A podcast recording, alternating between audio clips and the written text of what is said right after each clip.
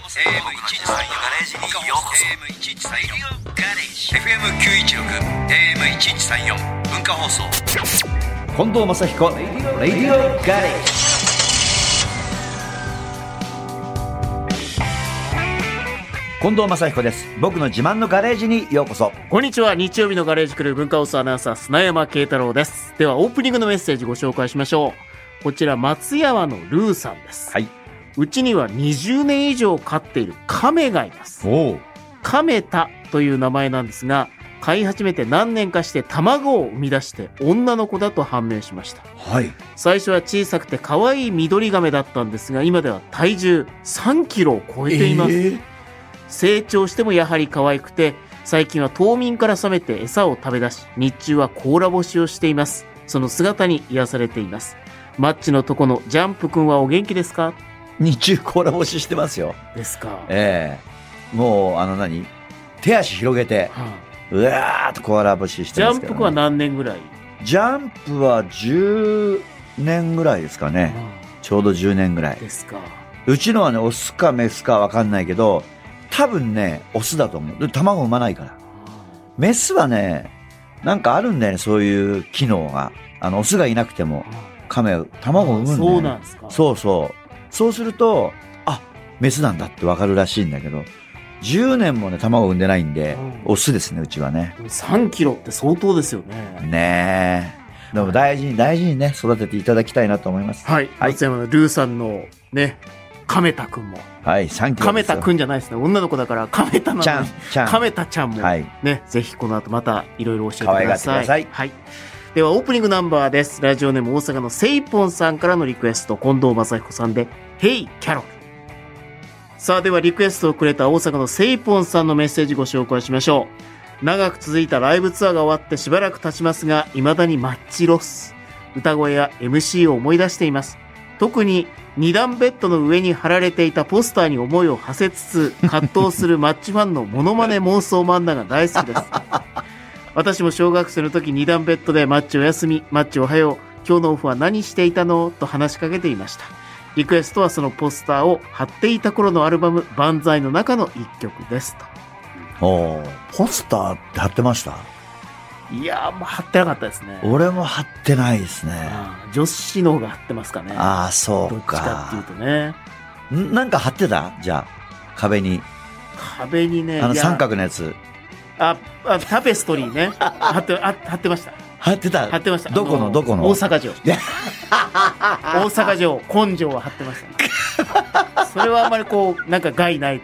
照れが、照れがないじゃないですか。ないね好。きなやっぱタレントさんとかだと、やっぱこう、うんうん親に対して照れがあるっていうか、あーなんか女の子のやっぱその辺素直でしたよねあ、。なんで三角のやつあったんだろうね。なんですかね。不思議だね、あれ。今はないでしょ。うん。うんでも本当、修学旅行定番ですよね。なんかスキー場とかもありましたもんね。あった三角のやつねあった。今見ないですよね。今なかなか見ないですうね。んうわ懐かしいな。ぜひ今度コンサートの、ええ。あの、グッズにグッズに チェック、チェチェッック。クチェックしてきます。ここれれはこれでね、80年代の人に受けるかもしれそうなでい。すよね。うん三角のや懐つ。かしいなっつってね。懐かしいやつ。うんええ。あ生地でできてんだよ ね。うんあの、フェ ルトベルトフェでルでトきてでるね、できてますよね。懐かしい。うわ懐かしい。どうもありがとうございましあたりがとう。ございます。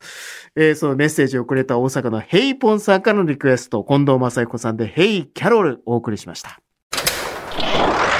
FM916、AM1134、文化放送、近藤正彦、レディオガレージ。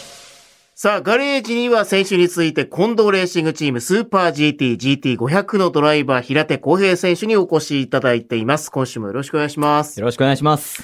今週は、まあ、レーシングドライバー、平手康平選手に、まあ、ちょっとあの、プライベートも含めて、あいいですねまあ、レーサーとは何なのかっていうことを、まあ、いろいろ伺っていきたいなと思はいはいっておりますが、まあ、改めてになりますけど、こう、レーシングドライバーの魅力、まあ、子供の頃から憧れた職業だと思います実際になってみて、どういうところに魅力を感じてらっしゃいますか、ね。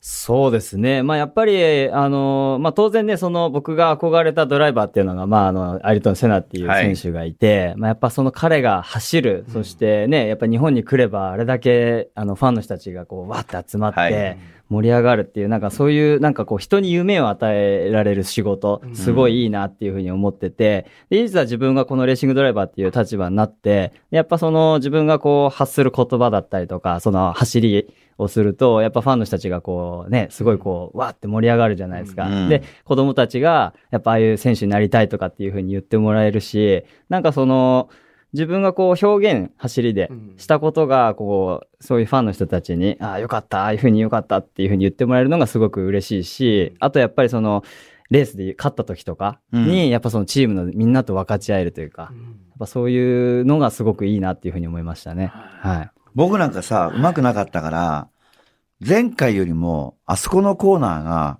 こういうふうにいけたとか、あセッティングが、ここいじったら本当にその通りになって、あ、このコーナー、こんなに歯食いしばってもいかなくてもいけたコーナーだったんだなとか、ちょっと進化する、一個一個のコーナーが進化していくことはすごく楽しかったんだけど。あなんかそういう、とにかく怖いコーナー、130なんて、鈴鹿の130なんてもう怖くて怖くて、あ。うんしょうがなかったんだけど、いつか行けるようになると思ったわけ。はい。で、行けるようになった瞬間が、あ、やっぱりレーサーってすごいなと思ったのうんね。もうだって常に怖いと思いながらやっぱ走るんで、僕らも。ええうんそうなんですね。あれを怖くないって言ってる人は本物じゃないと僕思ってるんですよね。怖くなかったら、今生きてないかもいね。や、本当そうですね。うん、そのぐらい、ドキドキこ、やばいと思ってないと、もう、まあ、常にギリギリってことですもんね。ギリギリギリギリを攻めてるわけですもんね。うん、だってさ、5キロ以上のコースをよ、うあんな重たい車に人間が乗って、予選1秒との中に15台入っちゃうんだよん。ですよねんだから、100メートルのさ、オリンピックの選手が、用意ドンして、100メートルだよ。うん走って、コンマ1秒だったらまだわかるけど、5.5キロのコースを、あのお荷物を、のな上に乗っかって走ってよう。んコンマ1秒違わないんだよ。これって、究極だよね。ギリッギリだよね。ですね。すごいと思う。本当にね、タイヤも違えば、車も違う車でね、ねにドライバーも違うのに、うん一周走ってきたらその100分の何秒台に何人もいるって、そう。すごい世界ですよね。あるこう、ルールの中で作れって言われた枠の中で作ってきた車が、それなんだよね。だからもう究極だよね。究極ですね。ですね。だからもうコンマ1秒で3位ぐらい違っちゃうと、うんお前息してんなって言いたくなっちゃうのもん。うんもう本当にでも息そのこで息息のさ。はーってやっちゃってるから、コンマ1秒違うんじゃないのとか、じゃあコンマ1秒0.0、100分の1 100秒。分の1秒ですね。はいそう。いやー、そうでもやっぱ残念ながらクラッシュとかあるわけじゃないですか。ある。クラッシュを経験するとやっぱりより怖くなります。まあ、どうそうです。僕2008年帰ってきてすぐに、うんあの、モテギで、うんそれこそフォーミュラでクラッシュしたんですよ、大きな。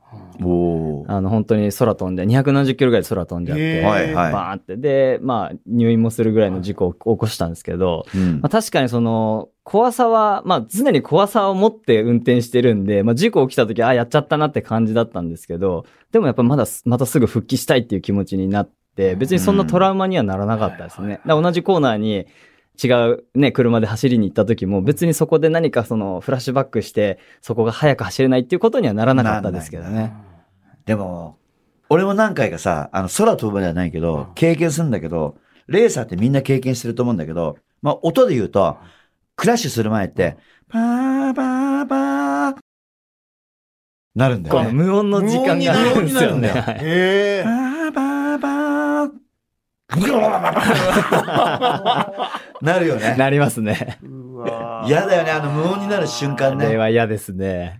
もうその間もがいてるんですよ、多分僕ら。うっってって、この中でこう、なんとかコントロールしようってやったりるんですけ一ど、番痛くない当たり方しようと思ってやったんだけどさ、 不可能だから。もうそれこそコンマ何秒の間にそう。なんとかしよう。そうなんそうですよ。なんだよすなごいですね。普段の運転って、はい。よく聞かれないレーサーって普あーあ段りますね。よく飛ばすんですかとか。ありますよね。飛ばす僕全、まあ飛ばすっていうか、まあその、やっぱりね、安法定速度内でもちろん走るのはそうなんですけど、やっぱそのサーキットって一方通行じゃないですか、基本的には。あーそうね人も出てこないし。人も出てこないし。だから、より一般道運転する方が気を使って走ってるというか、もう疲れますよね。そうだよね。そういう仕事してるしね、特にね。そうなんですよ。だからここでなんか出てきたらとか思うと、うんもう常にブレーキ踏めるように左足に乗せといたりとかね、ブレーキを。あーはい普通の人よりやっぱり安全確認をすごくしてると思うな。あーそうですね。駐車場に止めるのはどあ、全然僕、バックも大丈夫ですよ。後ろえ進むのは大丈夫です。あ、そう。え、どういうことですかい監や、督割苦と手下手ですな、下手な人多いんで。そうなんですか。そうか、レーサー後ろに行かないから。そう。早く走るのが得意な人だから、別に細かく駐車場に重列駐車する必要ないじゃん。確かに確かに。それが下手だったりとかするんだよ。もういわゆるハンドルさばきとかすごいから、うんもうある種もうここもう間10センチぐらいしかないよみたいなともうピタっていきそうなイメージだったんですけど、そうじゃない人もいらっしゃる。そうじゃない人も多いんじゃうなんいいや、例えばね、右に電信柱、左に電信柱があって、一台の車がやっと通り抜けられるぐらい。はい。左右20センチぐらいの幅があって、まっすぐなの。ここを300キロで通過してろって言ったらいける自信はないですね。怖いよ。で、怖い電ですよ信柱だから。めちゃくちゃま怖っいすぐだよ、ね。でも、まっすぐ。まあ、ミラーのどっちかはなくなるかもしれないですけど、300キロで通れって言われたらいけるかもしれないですね。いや、いや怖ーすごいなでもね300キロでこの電信柱の間抜けていくのは命いりますよね。いるよね本当に。いいるよね。りますよね。確かにね。ああ、そうーか。まあでもそれぐらいこう、ヒリヒリする状況で、うんレースに入ると思うんですけど、やっぱこう、レース前は逆にこうテンション上げようとするんですかそれとも落ち着こうって、どういう感じどなんっでちすかかな俺いつもドライバーの部屋にレース前パッと一言だけ声かけに行くことは多いんだよね。あ、そうですね。う。うんん。行くんだけど、割とリラックスしてるよな。そうですね。二あ人ともの、リラックスできる環境を、まあ、監督が作ってくれてるのもあるんですけはいど、うんまあ、チームメイトね、大輝と一緒うにんなんかいろいろ、な、たわいもない話したりとかして、で、もう本当レース前はあんま緊張せず、うん。で、監督が来て、よし、今日頑張ろうって一言だけ言ってうん、パッて帰ってくれるんで、んいやもう本当に気持ちよくスタートできますね、そういう意味ではあーね。そういうはい自然体な感じなんですね。そうう。んでね、ドライバーってやっぱりね、そこまではもう冷静なんだけど、ヘルメットかぶってシートベルトガチャガチャンってされると、人が変わっちゃうのよ。監督いつどこにスイッチ入りますその自分が乗ってた時って、どこでカチッてこうスイッチ入る感じですかうーん、どこかな結構人によってはすっげえ1時間ぐらい前からもう入っちゃう入っ人ちゃとかう。もいる星野さん、いそるうんでですしねょ。あ、星野さんそうなんでうすか、ん、星野さんそう。俺はでもギリギリまで大丈夫だったかな。あうん、なんかさ、一番ダメなのはさ、じゃあスタートしますって言って、ドライバーからみんなスタッフが離れてって、マシンとドライバーだけグリッドになるわけ。なって、フォーメーションって言って一周ゆっくり走るうん、はいスタートがでしょ、うんフォーメーションラップ始まってもうみんなカリカリカリカリしてんだようん。もうだってストレートに帰ってきたら次用意ドンだから、カリカリカリカリしてんだけど、誰かが途中でフォーメーションの時にスピンしちゃったりとかするわうけ。んそれでディレイになっちゃうの、スタート。その時の気持ちって、もうだってマックス上がっちゃってんだから、はいはいはいはいそれで、はい、もう一回グリッドに戻って冷静になってやり直しますになると、結構辛いよねー。結構辛いですね。やっぱ一回、はい、ね、入れはていオフがいっぱいきついですよいね。そのまた入れ直すのが。はい。そう、そういうのあったりとかね。だからその時にこう、無線を入れるね、エンジニアとか平気でいるのよ。その時も俺ちょっと聞聞かしちゃうんだよね。あの、自分もちょっとやってたから、だから、いや、ここで話しかけないでよっていう時に無線でさ、あの、スイッチ、色、何色、何番、よろしくってでもマックスなんだよ、こっちは。はい、色何番何度かよろしく。はいはい、気をつけてね、みたいなこと。そういうことがあるんですよね。うんね難しい。じゃあ今週も曲いってみましょうか。はい。今週こそですかね。はいはい。はい。来ましたよ平井選手今週のリクエスト何でしょうかえ、僕がいいですかもうなんか監督がマッチのって言ったらもう僕言えないじゃないですか、 もう。え一応あの、私伺ってるのはですね、ええ。えー、TM ネットワークさん、あ、いいんじゃないですか、ゲットワイルド。まあ僕はあのーこうアニメで、あの、シティハンターってあると思うんですけど、ええあの、シティハンターすごい好きで、まあちょっと古い曲なんですけど、はいうん。よく聞きますね。まあ僕もレースに関する歌持ってますけどね。まあまあいいです、まあいいです、まあいいです。まあいろいろこうなん か、まあアルバムの中の曲なでんすか、誰も知らないから。ろいろこうの曲急に なんかいろいろこう、テンパったのか、平瀬選手がちょっとテンパって耳真っ赤にいやしてもう、こんな冷静な人が今ちょっとテンパってますもういよ。ろんなところチラチラ見たじゃないですか。なんか か、過去に出演した人たち、皆さんマッチさんの曲を選んでたのかなとか選んでない。大丈夫ですか。誰も選んいでやない。大丈夫、大丈夫。大丈夫です。はい。TM ネットワークでゲットワイルド。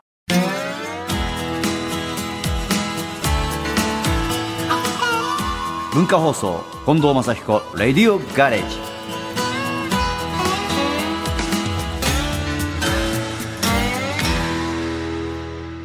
さあ、ガレージトークのお客様、近藤レーシングチーム、スーパー GT、GT500 のドライバー、平手康平選手です。いよいよ、まあ、最後のゾーンにね、はいな。りましたけど、後半もよろしくお願いしまおす。願いします。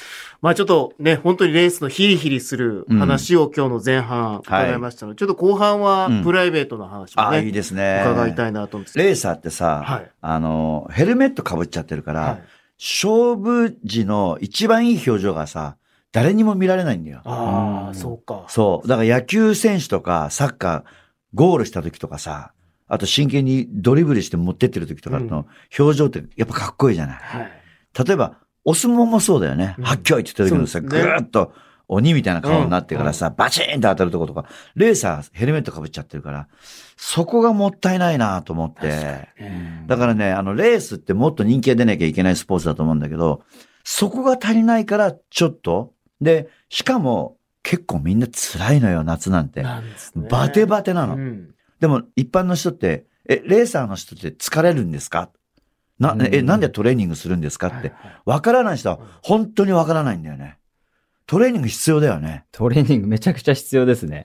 そうだよね。レーシングドライバーって、あの、他のスポーツに例えるとどれぐらいの運動量してるんですかっていうのを、どっかの、あの、大学の先生が、こう、僕らのその心拍数とあか、ー分析してくれたんだ分析してくれたら、バスケを、要は1時間半ずっと休憩なしでやってるぐらいの、ば、180ぐらいの心拍数でずっと走ってるわけですよ。うん。で、それでいて、えーマックス 4G ぐらいの G がかかる中、運転してるんいで、やーバスケ選手も結構交代しますからうね。ん。だで、から、止まるじゃないですか。そうだねうんそれがノンストップで1時間1時間半走やってるのと同じぐらいの運動量っていうふうに言ってたので、うわー相手がいるしねはいはいそうですねライバルが出てきて、今度バトルじゃない。はいそうするともっと疲れるよねも。っと疲れますね。だから、レーサーって、へもう本当に、なん普段何やってんですかって言われてい やいやいや、トレーニングしてますよっていう。ただ、レーサーって本当に残念なのは、さっきのシミュレーションっていう出てきたけども、うんあれが出てきたら、まあまあ、ちょっと練習もできるんだけど、うんそうじゃない時間って、練習できないのよ。野球って、キャッチボールできるじゃない、うんそうですねバッティングセンターあるじゃない、はいサッカーもうんシュート、ゴールがあればできるじゃないサーキット走んなきゃいけないから。うん練習できないです。でも車も持っていかなきゃいけないし。そうなんですよね。で、実際その今 GT で使ってる車両なんて、そのテストで走れる時間って決まってるのうんそうで、そう年間で。だから好きな時にその車で練習したいって言ってもできないんですうよ。ん決まっちゃってるからね。そうなんですよ。だから上手くなりようがないって、これからの若いドライバーはもう、本当に上手くなりようがない。だから規制されちゃってる練習時間が。はいはいはいっていうのはね、やっぱりまあ、どのスポーツもそうかもしれない。お金がかかりすぎるから、うんお金のあるチームの方がどんどん強くなってきちゃうわけ。うんうんうん規制外しちゃうと、うん練習量も多くなってきちゃうし。だからそういう意味では、あの、みんなお金統一しますよ、つって。だから、なんなんだ、シミュレーションもしくうんは、一つ下とか二つ下のクラスで徹底的にサーキットを覚えるとか。まあそうですね。そういうことぐらいしか練習できないですよね。トレーニングっていう意味では。まあ、あとはいは本当に本番でもありながら、そこでも成長していかないといけないっていそううなんですよ。ことなんですね。星野さんたちの僕らよりももう二世代前のドライバーは、もう無制限だったから、うん行って乗ることがトレーニング、行って乗ることが勉強って、うんそういう時代があったんだよね。あとごめん、全然違う。食べ物とか気使ってる食べ物ですかまあ、あの、やっぱシーズン通して、やっぱ体重、やっぱコントロールしなきゃいけなくあーて、で、まあ、僕の相方の大輝が結構体重軽いんですよ、ね。軽いよね。細細くてい。しね。なんで、できるだけ、まあ、その、体重を合わせようと、僕が逆に落としてうん。合わせようかなっていうふうには思ってやってますよね。ああ、体重制限はないんだけど、やっぱり軽い方がお得。うんそうで、なんもうか本当にでも数キロのこの車の重さからすると、うんね、全然ちょっとぐらいと思いますけど、うんこの数キロが全然違うんですよ。全然違う。だ全か然違いますらガソリンの量で全然違うからね、その車の走りか方そうでで。すねう。ん、だからやっぱり重量もね。そうですね。お知らせあるないなんか。お知らせですか、うん。俺はこんなんだよ、みたいいや、な。俺はこんなのいややいやいや。いやいや、例えば、これからこういうことやるし、みんなちょっあーと応援してね、みたいな。そうですね。まあ、あの、今自分で、あうの、ん車で遊ぼうっていうオンラインクラブを立ち上げて、それ2年ぐらい前なんですけど、はいはい立ち上げて、まあ、その車好きと、こう、うまあ、車好きをつなげるコミュニティを僕が作ってる感じになるんですけど、まあ、そういった車好きのためのコミュニティを作ったりもして、はいはいしてますし、ええっ、と、今年の3月24日、僕の誕生日の日から、うんあのーまあ、監督もやってるようなうん。アプリを使ってですね、うんファンクラブも立ち上げたんですよ。おーは平手公平。はい、ファンクラブです。はい、あのー人気出るんじゃないちょっと。いやいやいやいや、監督ほどではないんですけども、いやいや、ちょっとそれは謙遜ですね。いやいやいや本当に。でもなんかあのファンクラブっていうのを、なんかその、まあもう結婚もしてるし、うんもう37にもなったし、はいどうかなっていうふうに話をしてたんですけども、あの監督のマネージャーの方はがいぜひやった方がいいっていうふいうにや、だっ押しててくれたので。 37でしょはい。俺58だ かいやいやいやあの、うちのお父さんと同い年なんですよね、監 督。ら。余計なこと言うんじゃないよ余計なこと言うんじゃないよ本当に。まあでも一は年い頑張ろうね。そうですね。ね。いやもう本当今シーズンは横浜タイヤすごいんですよ。いいよね。この間、ウェットタイヤ見ました見た監督。見たびっくりしましたよね。もう、去年までウェット、雨降ったらどうしようかなと思ってたんだけど、ずーっともう地道に改良してきたタイヤが当たったね。足りました。そうなだんですねから今年はドライも早いし、ウェットも早い横浜タイヤ。いやでもまあ、最低でも一勝しよそうですねう。。どっかでね。一勝したいですね。僕ももしか今したらシーズ今日ンプロで20周年なんで。おいやおー17からプロなってるんで、うん20周年なんで、なんとか、いい一勝一勝しゃ、ね、うん監督にプレゼントしたいなと。頑張りましょう、今シーズン。頑張りましょガレージトークのお客様、レーシングドライバーの平手康平選手でした。ありがとうございましう。たあ。りがとうございまありしがとうごた。ざいました。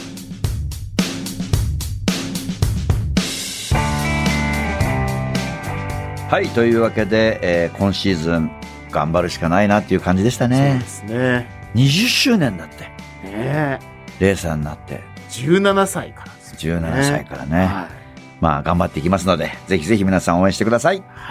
さあ、7月19日から21日の3日間、これレースではなくてコンサートですね。正彦近藤バースデーライブ2023レインオアシャインどんなことがあっても行われます。はい、そうです。はい。葛飾シンフォニーヒルズモーツァルトホールです。ぜひ来てください。えーそしてその前になりますね。うん。久原本家茅野屋プレゼンツ博士太郎音楽祭2023東京公演に出演します6月10日土曜日会場13時開演15時となっています場所は明治神宮外苑総合球技場軟式球場です、なんか先週も言ったけど、自分のバンドじゃないんで、なんかここまで来たから乗ってるから、おここもうちょっと伸ばしちゃえとか、うんもう、じゃあここで終わろう、終わろうとか、目で合図してパッていう、あうんの呼吸がなかなかできないので、うんねそういう意味ではちょっとね、緊張しますね。えぜひぜひ遊びに来てください。近藤正彦レディオガレージでは皆さんからのメッセージをお待ちしていますメールアドレスは近藤アットマーク JOQR.net KONDO アットマーク JOQR.net ツイッターはハッシュタグ近藤正彦レディオガレージをつけてご参加ください聞き逃してしまった方やもう一度聞きたいという方はラジコやポッドキャスト QR でもお聞きになれますメールお待ちしています。レディオガレージここまでのお相手は近藤正彦と、日曜日のガレージクルー文化放送アナウンサー砂山慶太郎でお送りしましたまた来週このガレージでお会いしましょう。